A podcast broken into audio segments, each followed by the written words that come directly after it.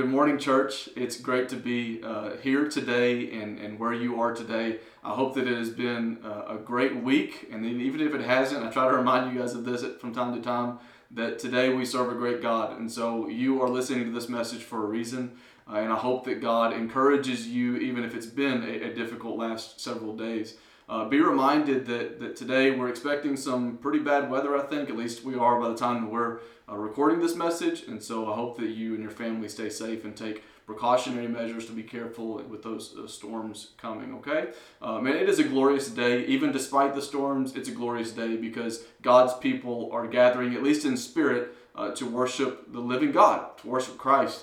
Uh, and so I'm thankful that you chose to worship with us today. We'll get to the message here in just a moment, but before we do, I just have a couple of announcements that I want to run through, and a lot of these will sound familiar, but I just want to keep them on your ears so that you know some things that are going on in the life of our church. Okay. Uh, first of all, I wanted to remind you that we have our online giving available now, which will be in the link uh, attached to this in the description. It's also on your screen, I think, right now, and so uh, wanted to let you know that that's there, that's available. Many of you have given by, by mail, and that's great. Some of you have just brought a physical check and put it in, in the in the mailbox, which is which is fine too. So uh, want you to just do whatever is convenient for you and for your family. But the online giving thing is available. Okay. Uh, speaking of which, there's a place in in our um, on our on our website to go and do online giving that has designated offerings. And one of those that we've been doing, uh, and we had announced it before the quarantine and our, our you know shelter in time has begun, and that's the Annie Armstrong Easter offering. Uh, Annie Armstrong Easter offering is, is an offering that goes to North American missions and churches and, missions efforts in our on our continent. Uh, and that is a, an effort that we at Spring Hill have been faithful to give to for many, many years. Uh, this year we set a goal for $4,000 and we did not meet that goal. Uh, right now I think that our total is $1,637, which obviously is understandable considering the way that we do things changed drastically. Uh, and so I wanted to let you know that you can still give to that either by again, sending a check with that designated in the memo line or by doing it online. Okay, you can give to that whenever you'd like, but uh, we officially had said that we'll go through Easter. But if you want to continue to do that, you are absolutely more than capable, okay, and able to go and do that. Uh, I also wanted to remind you that Wednesday nights at six we'll have our midweek devotions via Facebook Live.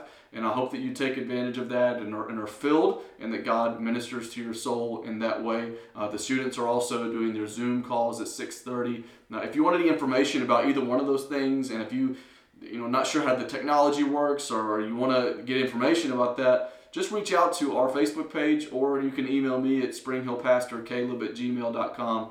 Uh, either way, we just want to make sure that we're available to you. And some of you guys have been reaching out and asking questions about things like that, but we just want to make sure that, that you're taken care of, okay? And then finally, at the end of our time uh, today, we'll have our discussion questions. And again, this time that we listen to the message, God's Word preached, it's intended to not be listened to individually, but in a group effort because just like we listen to the word in a group effort as the congregation in the sanctuary, God's word has a way of sharpening us corporately. And although we can't do that now in the sanctuary because of the current setting that we're in, we can do it as a family or with the people under your roof. And so I hope that you do that. And the discussion questions that we add are helpful.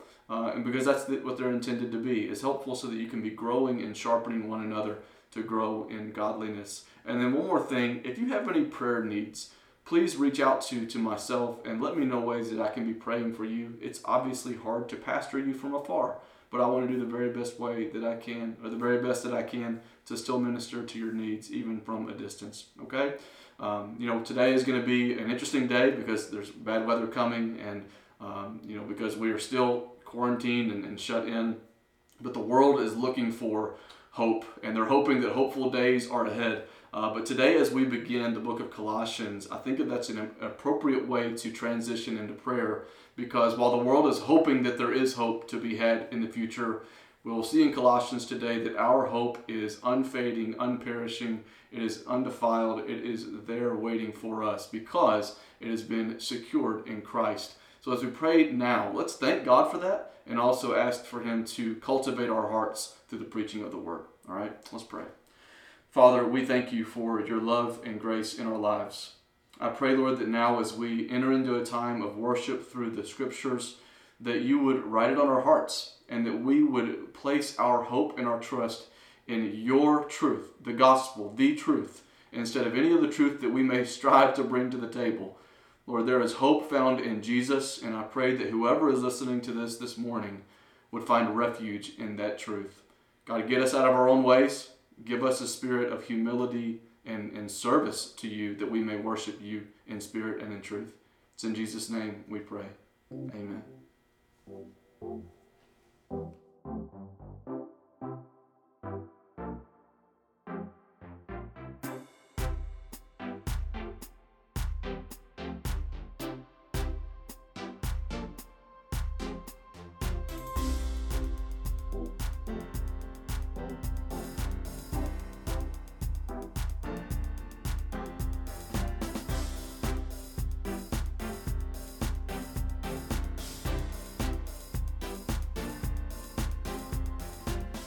Well, if you have your Bible this morning, go ahead and open to the book of Colossians. The book of Colossians, it's uh, my favorite, probably, I think, of Paul's letters. I'll give you just a few moments to get there before we really begin things.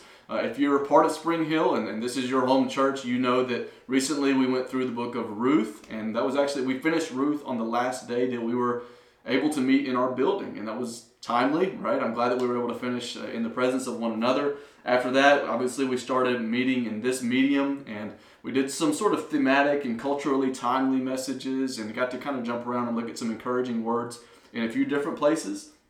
And today I'm going to begin Colossians, and we're studying, we're going to go just like we have through 1 Corinthians and Galatians and John and Jonah and Ruth, is we're going to go verse by verse, passage by passage, and line by line through the book of Colossians and see what it is that Paul was teaching and instructing to the church in Colossae, but then what he also has for us. You know, right now in our world, the headlines and the stories are constantly evolving about, you know, COVID 19. Constantly evolving uh, regarding this. And so it kind of started out and people were saying, oh, it's, it's just another flu. And then things started to get a little more serious. And they said, okay, we, we probably really need to be intentional about washing our hands and being careful.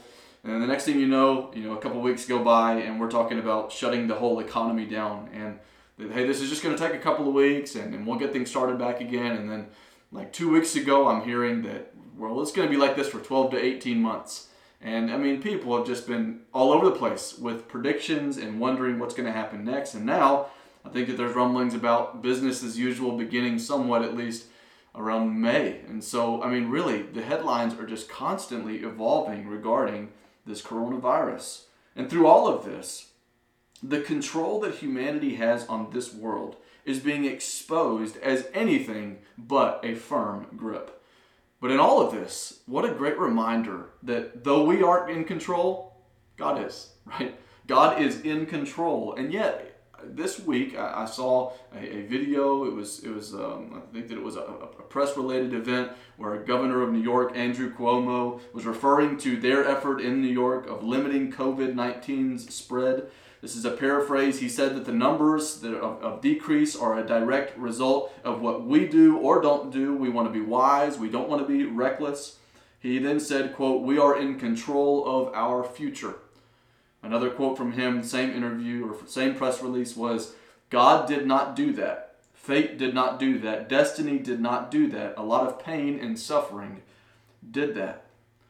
There is in our culture and in all cultures, really, of all times, an obsession with denying the sovereign and supreme control, rule, and reign of God on this earth. We can make no mistake about it. It's there, and it's very, very evident. And Paul, even 2,000 years ago, with the church in Colossae, had heard of Colossians, the Colossians being verbally challenged 30 years, by the way, after Jesus, the supreme God, dealt a sovereign death blow to sin at Calvary. And so, Paul, hearing about rumblings, challenging the authority and the supremacy of God, writes this letter. And I'm here now to walk with you through this letter, this book, and give you the same reminder. And that is simply this that Jesus is supreme, and we must be rooted in Him as we seek to then grow in Him. So let's check it out. Colossians chapter 1. We're going to look at verses 1 through 8 today, okay? Colossians 1, 1 through 8, and then again, we'll pick it up and keep going next week, all right? Colossians 1, 1 through 8, and this is what the Word of God says. Paul, an apostle of Christ Jesus by the will of God, and Timothy, our brother, to the saints and faithful brothers in Christ at Colossae, grace to you and peace from God our Father. We always thank God the Father of our Lord Jesus Christ when we pray for you, since we heard of your faith in Christ Jesus and of the love that you have for all the saints, because of the hope laid up for you in heaven. Of this you have heard before in the word of truth, the gospel, which has come to you, as indeed in, in the whole world it is bearing fruit and increasing, as it also does among you since the day you heard it and understood the grace of God in truth. Just as you learned it from Epaphras, our beloved fellow servant. He is a faithful minister of Christ on your behalf, maybe on our behalf, depending on your translation, and has made known to us your love in the Spirit.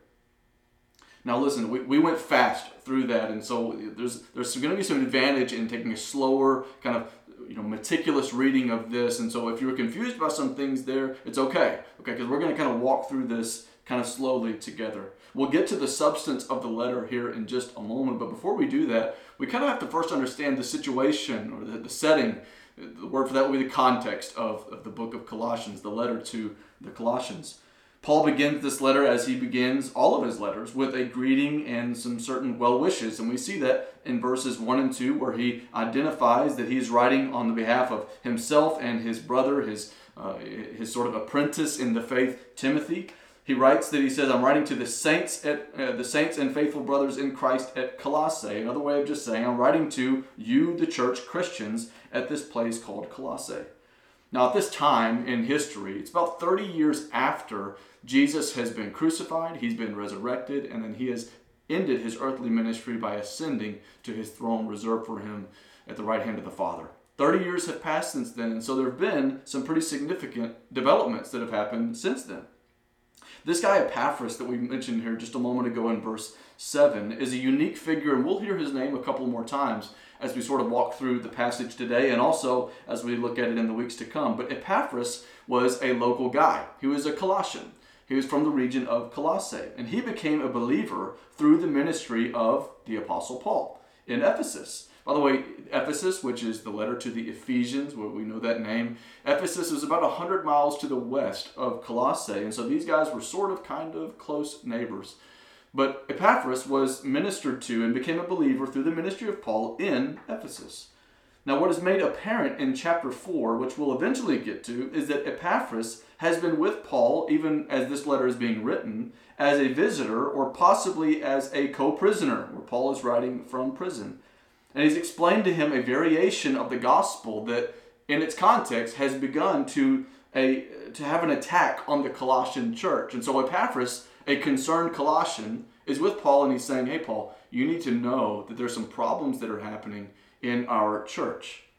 Now, the setting that's happening here is that there's a there's a major highway that ran through Colossae, and so the city was made up of various ethnic and because it's various ethnic people, there were also various religious groups that were represented. And so all these people sort of mixed together, which inevitably would sort of begin some crossbreeding of religious beliefs. And so there were false teachings that inevitably would come about, and then one has come about and Epaphras is explaining this to the Apostle Paul. Now, what exactly was this false teaching? And the reason that we want to focus on that for a second is because it's vitally important to understanding why Paul is then going to say what he says in this letter. So, flip forward just for a second to chapter 2.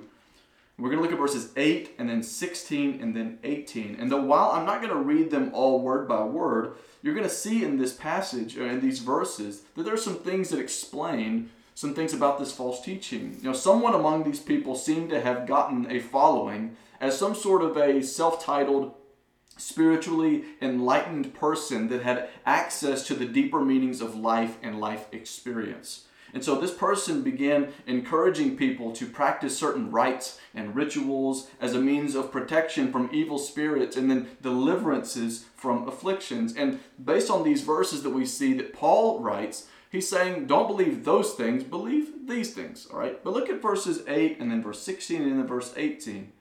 Tell you what, let's read verse chapter 2, verse 8, and then we'll kind of explain a couple of things. He says, See to it that no one takes you captive. Okay, just hear that there. By philosophy and empty deceit, according to human tradition, according to the elemental spirits of the world, and not according to Christ. Now, much of the same is sort of echoed in verses 16 and 18, but we see just in this verse here a few things, right? He's saying about this false teaching that it's hollow and deceptive, that it depends on human tradition, which means maybe they were rooted in more Jewish tradition that was extra biblical, that it depends on elemental spiritual forces of the world, that it does not depend on Christ. Later in verse 16, he, that he says that it advocates observance of food restrictions in certain Jewish holy days. In verse 18, he says that it, these people are, are encouraging you to practice ascetic disciplines, which what that means is the, they're, they're asking them to, to be, refrain from all types of indulgences, have no pleasure, have no fun, starve yourself. You aren't allowed to do anything. This is what it means to be a follower of God. Okay, and so this is what these ascetic disciplines were, and he's saying, don't believe those things. In verse 18, he says that more of this false doctrine that it focuses or worships angels, that it focuses on visions, and that false teachers are arrogant and proud people. Okay, so all of that being said, and that's important, right? And we just kind of went through it quickly, but the reason that that is so important to this letter is because it devalues and it devalues the power and the authority of Christ. Guys, he is supreme over all powers. And what we're going to see in this letter is that Paul is echoing that. He's saying, don't subscribe to those things. Christ is supreme, He is all powerful. Don't let those things devalue His power. The false teaching will have no attraction if the Colossians know and understand the beauty of the true Word of God that has already come to them, by the way. And so, what I'm going to suggest to you today, and we'll get to our notes in just a moment, is that the best way to combat the gusts of false doctrine that push you to and fro is to be deeply rooted in, hear this word, the truth. And so, our title this morning, you, I think you've already seen that on the slide when we started to begin things, and that is The Soil of Our Hope. The soil of our hope. And we're going to see that it produces two things this, this hopeful soil that God has given us in the gospel. It produces two things. Number one, it produces the fruit of faith and love. It produces the fruit of faith and love. Now, verses 3 through 8 are a section really of thanksgiving, and he's mentioning what he's praying for for this church, Colossae. But intertwined within it are some words of instruction and affirmation for God's people. And so while it's tailored to a specific audience, no doubt about it, it's about Thanksgiving, there's also in here some instruction and affirmation for us included. Look at verse 3. He says, We always Thank God the Father of our Lord Jesus Christ when we pray for you. Okay, so this is endearing. Just reading his tone, it's endearing and it's relational, which is sort of interesting because Paul had likely never met these people. That's kind of weird, right? Because Paul was on a lot of missionary journeys, but there's no evidence that he ever physically went to the church in Colossae and ministered to them. But he speaks to them still with pastoral care, which is very interesting.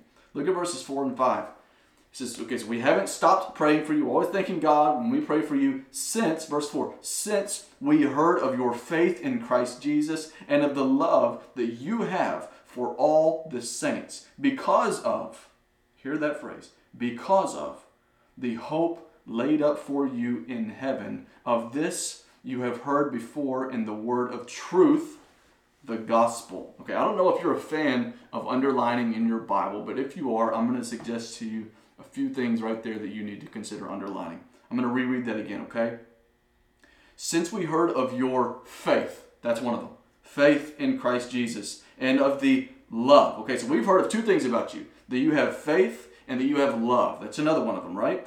That you have for all the saints, listen to these, these words here, because of. Okay, so grounded upon, foundationed upon the hope. There's another one the hope laid up for you in heaven. Of this you have heard before in the word of the truth, the gospel. So, where does that hope come from? It comes from the word of truth, the gospel. Okay, we're going to come back to those phrases and why those are important in just a moment, but I want to first focus on that last part the word of truth, the gospel. Now, already in this passage, verses 1 through 8, we're going to see him use that word truth a couple of times, and throughout the letter, he's going to use it quite a few times. There's a, a heavy handed use of that word truth, and I'm going to suggest to you that it's very intentional on the hand of Paul. And I think that we can sort of empathize with the reason why. You know, our culture has absolutely, it seems like, lost the definition of the word truth. I suggest that because of another phrase that is very prevalent in our culture, and that is your truth. That is an oxymoron. It doesn't make any sense, right?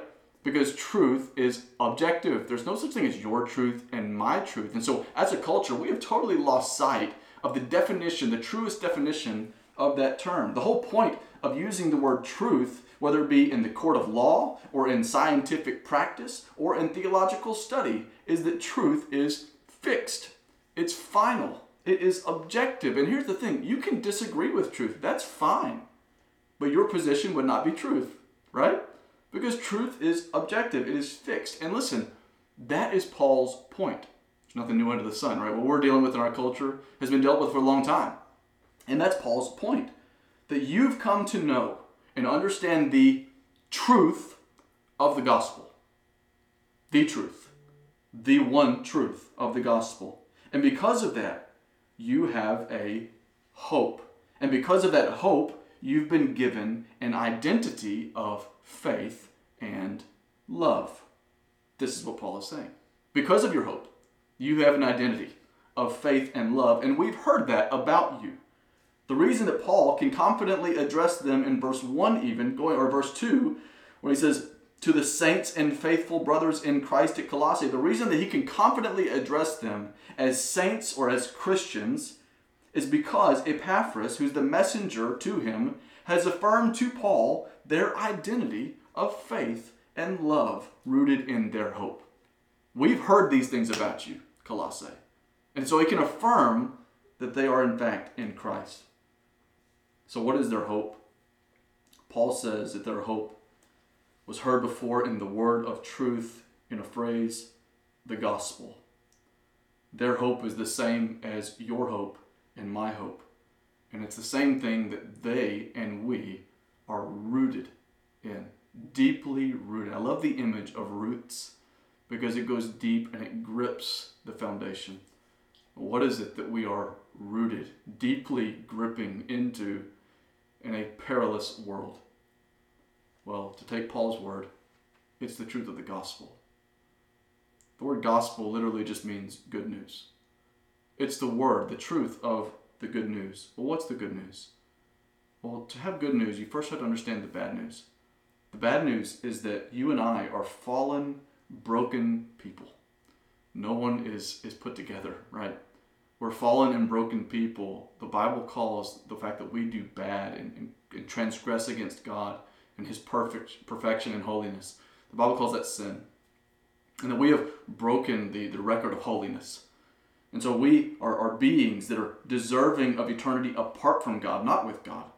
And yet, the good news is that God appointed a plan through His Son Jesus that He would rescue by the sovereign intervention of God in his suffering servant, the Christ. What's the good news?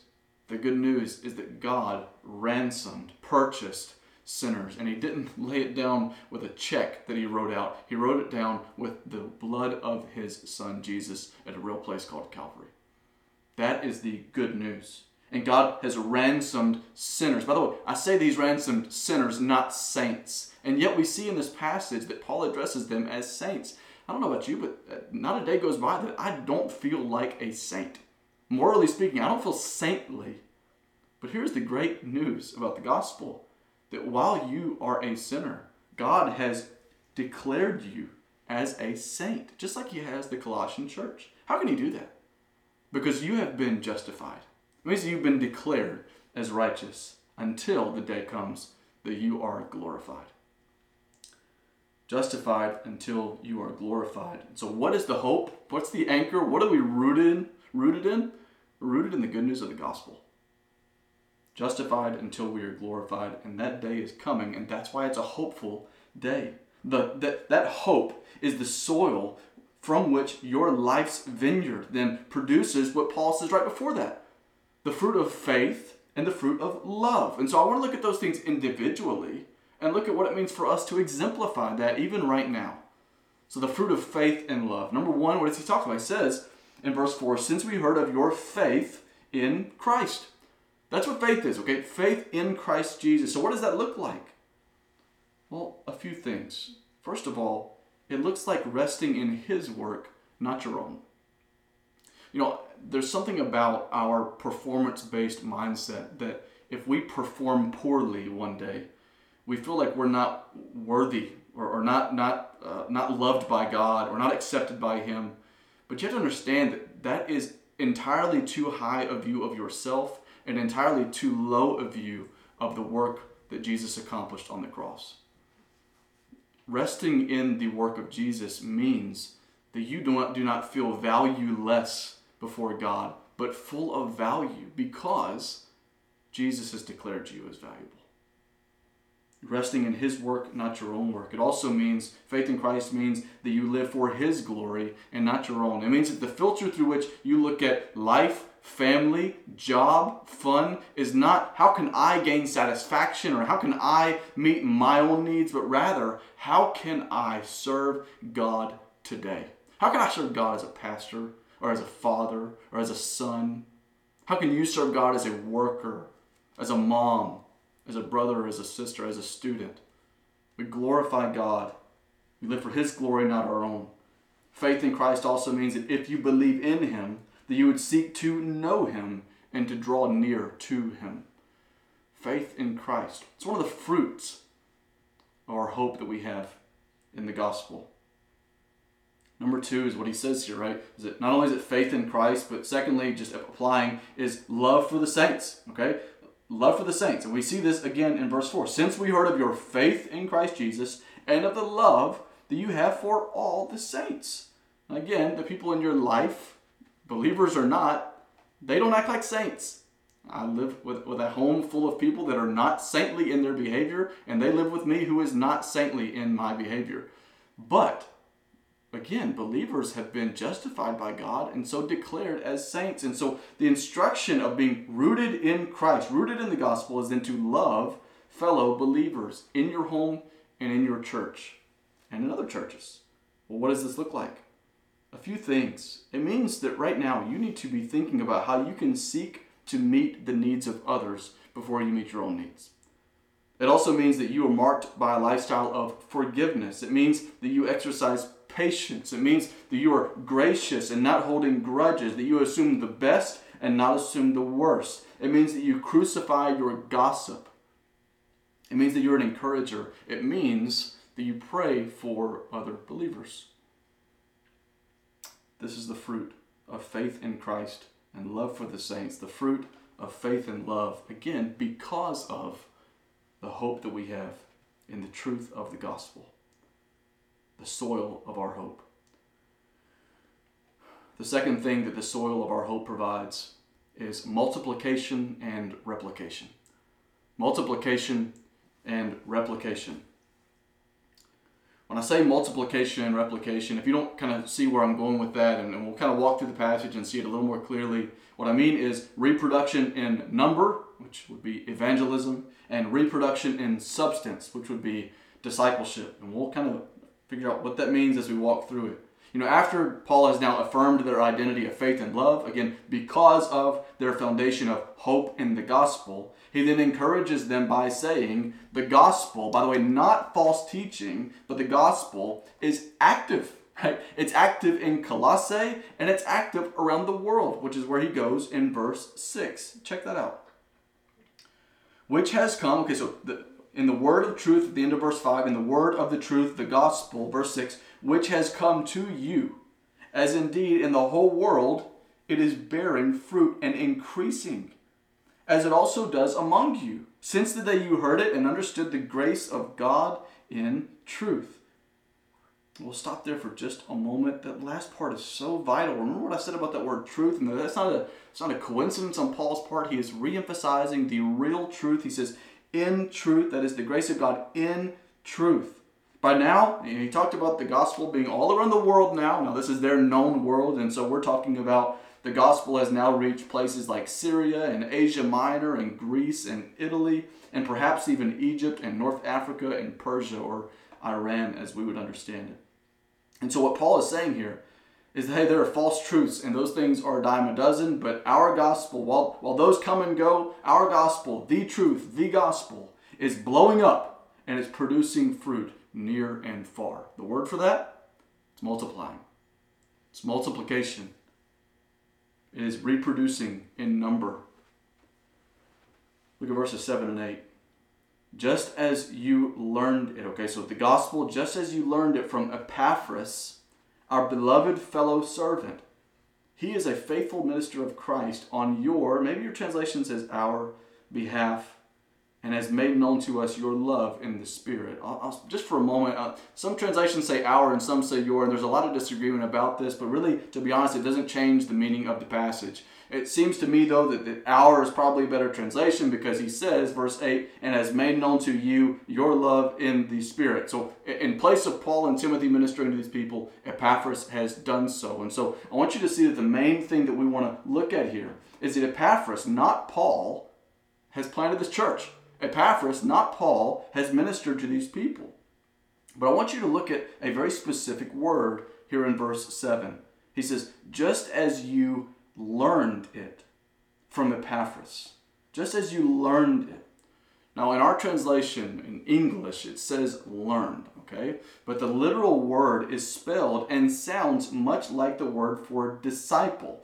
Uh, so the word for learn would be manthano, and the word for disciple would be mathetes. And so they sound a lot alike. Now I'm going to suggest to you that there is a reason for that. Okay? No, there are people. You know, some of you guys. Uh, I went golfing with one one of you one time, and um, he, he said, uh, "Now I'm going to learn you something."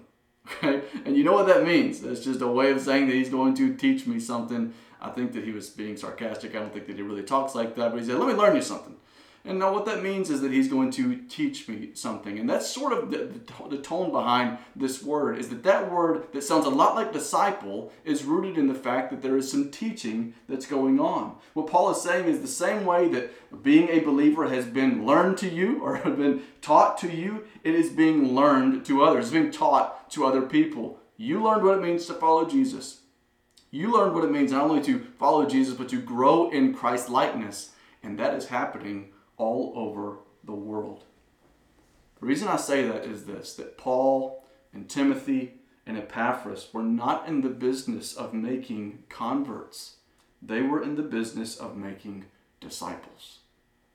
They weren't in the business of making converts. They weren't in the business of having thousands, just droves of people come and, and pray a confession of faith in Jesus and then saying, You're good now for all of eternity. We'll see you later.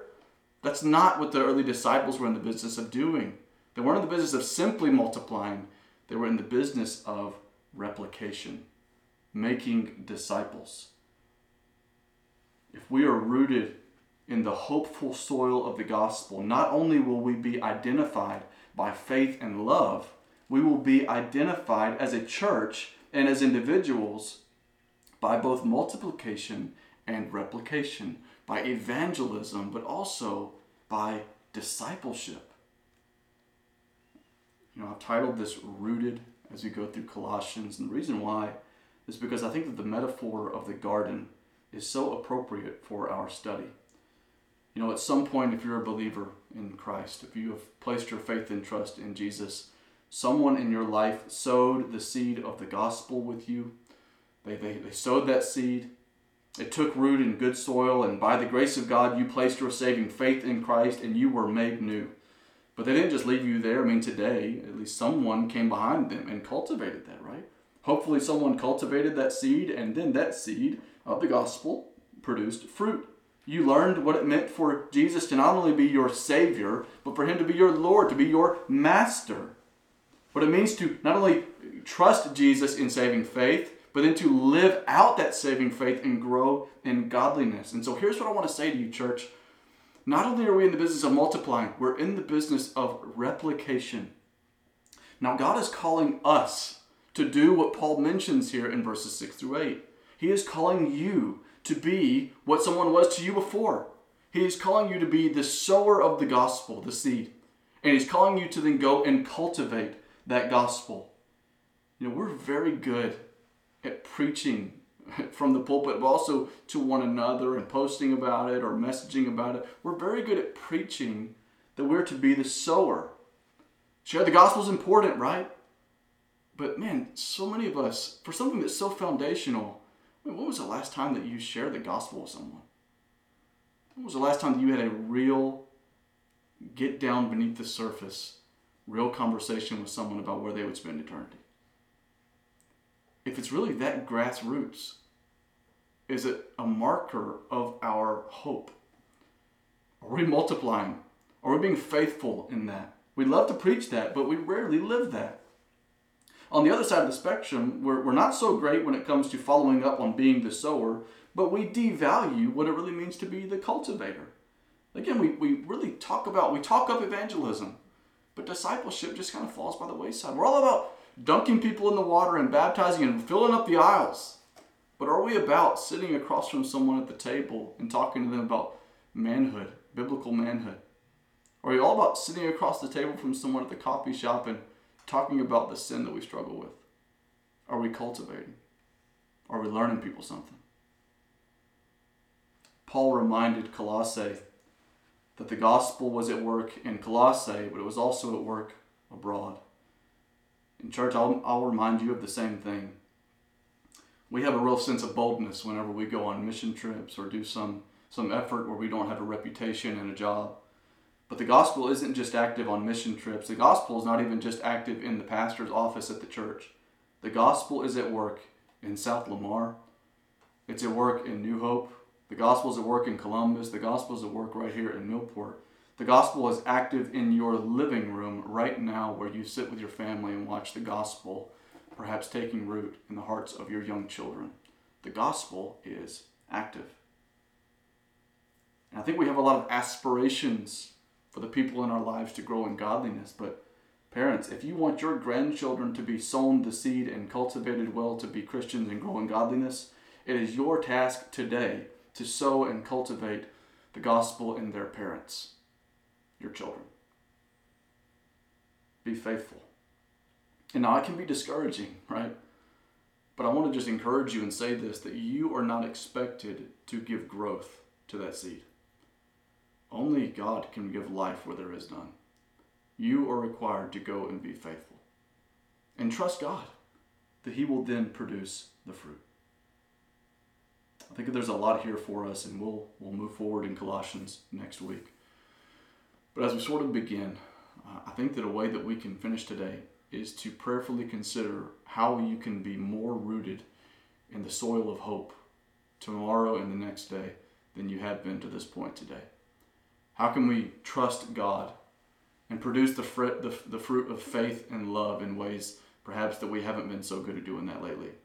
How can we be about the process, the production of multiplication and replication, evangelism and discipleship that maybe we have fallen through the cracks on being faithful in? Or maybe for you this morning, you hear these things and, and you just think to yourself, you know, I think that I'm being pushed to and fro by the false teachings.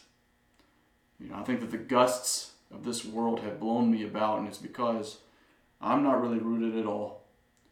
And so, my imploring to you this morning is that you would perhaps for the first time take hold of the roots of the hope that we have of the gospel. I've laid that out very clearly. And I don't like to assume information that just because maybe you live in the Bible Belt that you have a, some sort of an understanding of what it means to follow Jesus.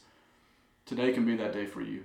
And so as we pray, as we close, let us reflect on what God may be doing in our hearts, and let's use our discussion questions for an opportunity to cultivate. Let's pray. Father, we thank you for this letter that you have given and passed down to us faithfully for a long period of time.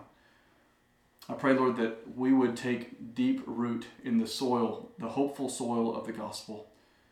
When you have been so faithful to grow us in many ways, I pray that you would continue to cultivate that in us and that we would cultivate that in one another. Lord, I pray for the person that's listening to this now that has never taken root in Jesus and that they are so discouraged and so heartbroken because they feel so vulnerable and unsure about where their hope lies. Lord, help them to be finalized today, not because they have some renewed sense of encouragement or assurance, but that they are latching on to the good news of the gospel. We thank you for that good news, and I pray that you would help us to be rooted in you. It's in Jesus' name we pray. Amen. Well, just a reminder, we'll have our, our discussion questions here in just a moment, and they'll be posted at the end of this video. I hope that it's a great week, and once again, I hope that you, you stay safe with the storms that I think are expected today. Uh, man, I love you guys, and I'm so thankful and, and just blessed to be your pastor. I hope and long for the day that we can be together in the flesh again soon, and we long for that day, and man, it's going to be a good day, but we can have good days before that. Let's continue to trust in God in all things, and we'll see you soon.